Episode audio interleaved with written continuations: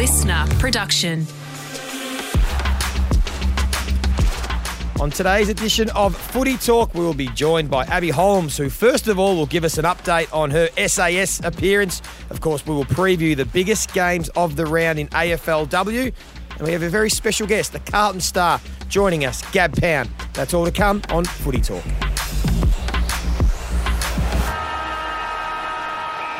This is Footy Talk, your daily dose of footy news, interviews, and analysis from the world of AFL and AFLW. And on this Friday morning, we are joined by Abbey Holmes. Good morning, Abbey. Good morning. You're in Adelaide, and we'll get to that in a minute why you're there because the footy, of course, kicks off tonight and Channel 7 has the big game. But I want to ask you first about SAS because it has Oh. gone on the TV now. We are all sitting down and we are loving it, enjoying the show. There's been a few wimps that have pulled out early. There's been a few, unfortunately, that have had some injuries that have had to leave the show. But first of all, what have you made of it sitting back watching yourself on SAS? Oh, it is brutal. Um, this is obviously something that we lived way back. When did we film? We filmed it late February, early March. Yep. Um, so yeah, to watch it back and see it all unfold and, and the way that they have edited this show is so magnificent. Um, it is an absolute juggernaut. When you're over there, you you can obviously see the location where we're in and, and everything that goes into um, the production. It is just so, I guess, special to watch it back. Um, but yeah, when, when you are out there, Joey, you you legitimately forget about a TV show. Ant Middleton, day one, is like, I do not give a flying Right. about any TV show. I'm here to run a course. Uh, they make the TV show around me. I will never say or do anything twice. We didn't see a producer the entire time. Um, so you do, you're fully just submerged in, in that course environment, forgetting that it is actually a TV show. So um, yeah, it's pretty cool to watch it back. so have you eaten porridge or boiled eggs since February or March? No, no. I, I, and it's funny. So I, I, the only way that I cannot eat eggs is hard boiled.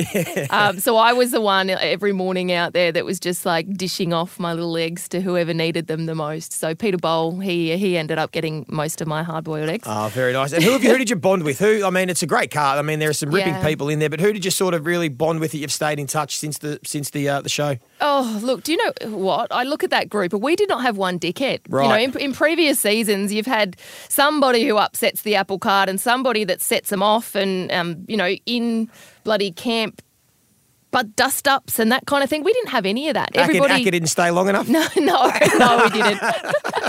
but we genuinely all got along so well. But Steph Rice, she's my girl. Zimmer Yep. Anderson, really close with those two. Peter Bol, Matt Mitcham.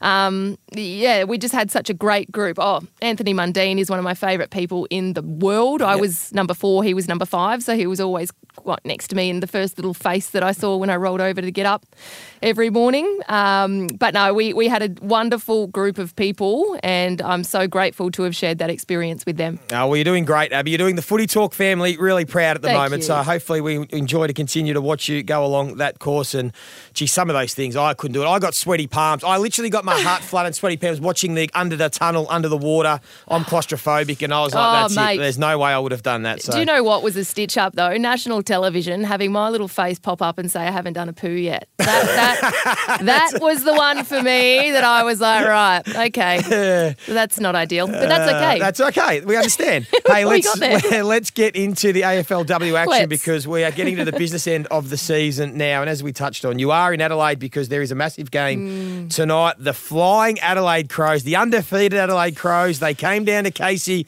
They knocked off the rampaging demons that no one's been able to do, Yeah. and they are looking to continue on their form against the Western Bulldogs, who in fact haven't won a game. So this is going to be a bit of a, uh, you would think, a lopsided affair. But how have you seen the Adelaide Crows, and do you think they are now the team to beat? Uh, Yeah, 100%. And I, I think that we needed to see a team knock off Melbourne because prior to last week, I was kind of thinking Melbourne are that far ahead of everybody else in the competition that had 14 consecutive wins and, um, yeah, looking. T- likely to go back to back in, in the premiership stakes. But um, for Adelaide to go to Casey Fields as well and roll them by 10 points, this Adelaide side is unbelievable. Three flags out of the seven um, seasons of AFLW, of course, but they just, it's just that consistency Yep. across every season. We've never seen them down, you know, from a top four spot. Um, but their midfield Hatchard, Marinoff, those two My together. God. I know, and and the fact so. Anne Hatchard has always been able to kind of work forward and hit the scoreboard. She had 33 disposals and, and two goals, one last week. But what we're seeing from Ebony Marinoff in the way that she's going about her footy, she's always been a high accumulator of the footy. But Ebony Marinoff is now hitting the scoreboard. She too kicked two goals, one last week from her 27 touches. So that's something that she's, uh, well, another string that she's added to her bow.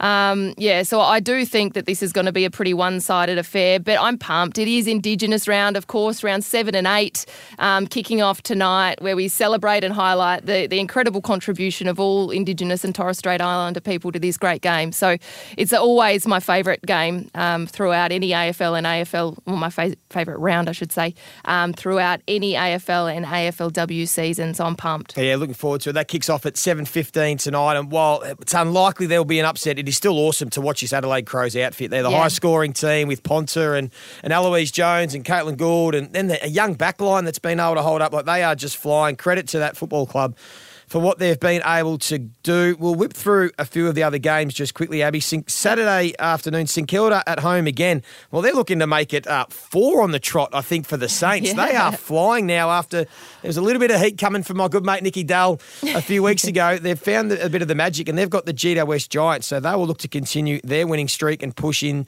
to the top eight. Geelong will play Fremantle down at GMHBA. The Cats will look to get back on the winners list after starting the season pretty well. They've just plateaued, but they get a good opportunity against Fremantle. Sydney Hawthorn should be a good one. The Swans are continuing to improve. Abbey, aren't they a young side that are that are showing plenty this season? And then, of course, the Q Clash Saturday night or Saturday afternoon, I should say. The Gold Coast Suns v Brisbane. Brisbane coming off that loss to Collingwood, and the Gold Coast Suns probably been one of the surprise packets of the year. Do you know what? This Q clash is the best one yet. This is the fifth Q clash between these two sides since they've both been in the competition. But this is uh, probably the closest. Well, you can't split them. They're equal on points. It's just percentage that, that separates the two sides. But this midfield group for Brisbane, who has been very dominant for a number of years, we know that Emily Bates has left, but still Ali Anderson, Cathy Svarc, Belle Dawes.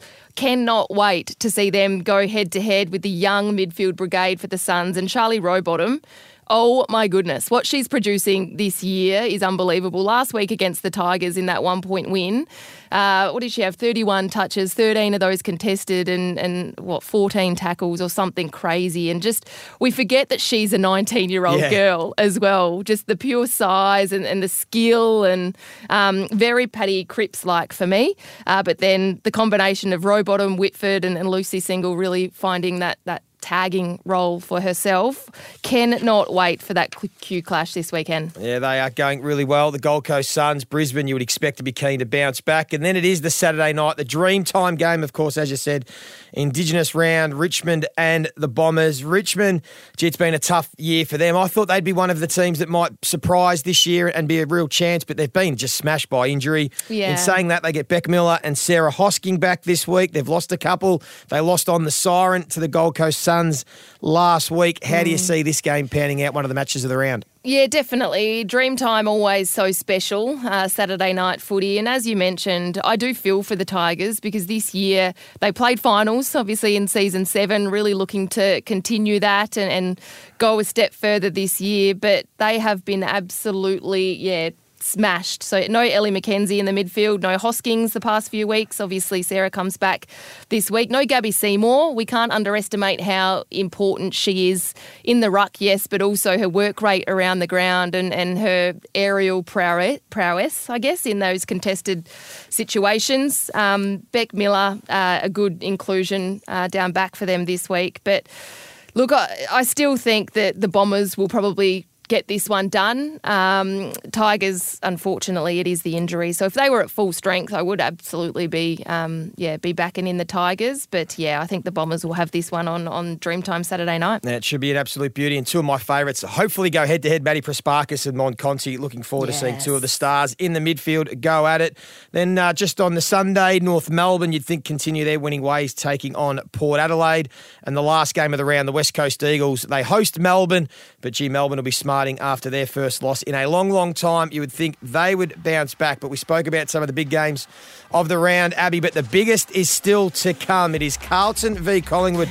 we do have a special guest joining us after the break. Abbey, one of the Carlton stars, will join us to dissect and preview the big game between Carlton and Collingwood. That's all to come next on Footy Talk.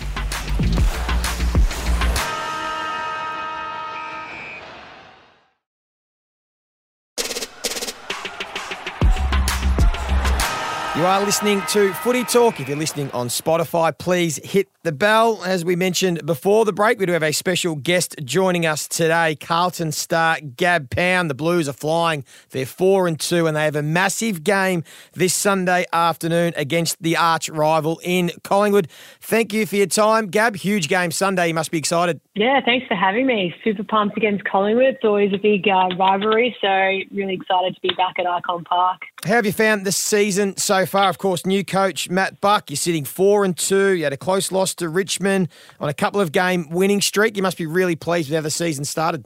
Yeah, so pleased. Uh, and uh, yeah, I'm, I'm pretty proud of the group because yeah, clearly we've had um, a lot of change in the off season and learning an entirely new game plan. Um, but it's been really good. We've just, we've just been building week by week and doing the little things, and that's all we can ask to do. So um, yeah, it's it's it's put us in a good position on the ladder, and a bit of a footy cliche here, but we're going to take it week by week. We're not going to look too far ahead, um, and yeah, that's all we can do. Speaking of a good position on the ladder, you are sitting in sixth, well inside that top eight, but you mentioned growing each and every week, but what has it been? What can you put your finger on to say that it does feel and it, and it seems different amongst the playing group this season? We've focused on being a really good teammate, so celebrating all the little things that, you know, might not get you a stat, but um, really gets each other involved.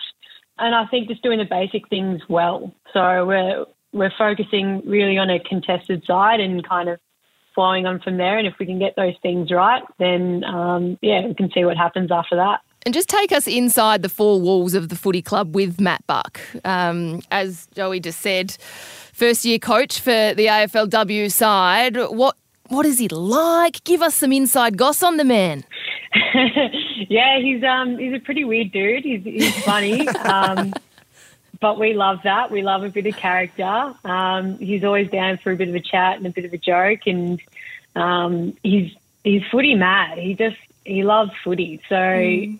he's, he's just great to talk to. And I think he's he's been really good at getting the group together and and um, setting some really high expectations and standards, and putting the the onus on us as well. So um, yeah, he's he's been really great. Can you give us an example, Gab? What's something wacky or weird that he's done that the girls have sort of had a bit of a chuckle about in the change rooms afterwards? Oh, I don't know. In, in, team meetings, he likes to keep it a bit fun. Sometimes he's um is is he just he just laughs at a lot of things. I think it's um yeah he gets us he gets us in a good mood and and um, really excited to to train every day. Well, that is becoming part of the theme of coaches. I mean, Craig McRae's just won yeah. a, a, men's premiership doing something similar, so why not keep trying it? How, how have you assessed uh, the rest of the competition, Gab? Do you keep a close eye on the other teams and, and how this season has gone from your perspective? What have, what have you made of it, and who are the biggest threats? Well, clearly, again, we've got um, Collingwood, uh, Brisbane, and North Melbourne up, up the top there. They're, there's some, they've always been some really good um, teams in the past. So they've been building year on year, and um, clearly with with the draw at the moment, we're we're playing ten games and well, 18 teams. So you're not going to play some of those teams, and Carlton not playing those top three teams. Mm. It assists us in the draw, but you know every team's just as hard to play, and um, you're never going to get to the top if you can't beat those top teams. So we're just doing it ourselves. Um, like we're we're just getting out there week by week and trying our best and um, seeing what we can produce with that. So, yeah, they look they're looking pretty dangerous up there, but uh, there's no reason why we can't we can't be up there too. Oh, we are absolutely loving it. Season eight, of course, it just gets bigger, better, faster, stronger each and every season with with the product itself that that you athletes, I guess, put out on the ground. But I want to ask you about your young midfield group as well. Yeah, the likes of Abbie McKay, um, Hill, Sherar. You've got Jess Good, obviously in the ruck. How good is it to see them? I guess come in as young athletes, but they've just grown so much from what I've seen across the first six rounds this season. Yeah, I'm I'm really proud of our, our young ones in the midfield. Clearly, we're we're um, yeah young and, and inexperienced compared to other bigger midfielders, but um, they've been able to work really well together, and um, not just the mids, like the, the backs and the forwards. We're, we're we're connecting well to to support that. So um, they've been working really hard in their craft um, the whole year. It's not yeah not just you know in that preseason block. We've we've we've been working in that off season and pre preseason, and it's um yeah really coming to fruition for them. So I'm I'm really happy for them. Well, the team are going really well. Gab, as we said, four and two, looking to make it three on the trot. Huge game Sunday afternoon, Icon Park. So if you're a footy fan, get down there, watch the action, and then a nice finish to the season. Hopefully, you play finals. We appreciate your time, Gab, and good luck for the rest of the year. Yeah, thank you. It's Indigenous round as well, so we're really excited for that um, to play um, and wear that jumper. So yeah, really excited. Well said. Thank you very much for your time. Thank you, Gab. Of course, Abbey, that is all we have time for on today's episode of Footy Talk. If you do have a question for us or some friendly feedback, hit us up on Instagram at Footy Talk underscore pod or on TikTok at Footy Talk Pod. Enjoy your weekend, Abbey. I know you're busy, but have a nice weekend doing whatever you're doing. You're always busy, but enjoy that. And we'll be back next week to do it all again on Footy Talk.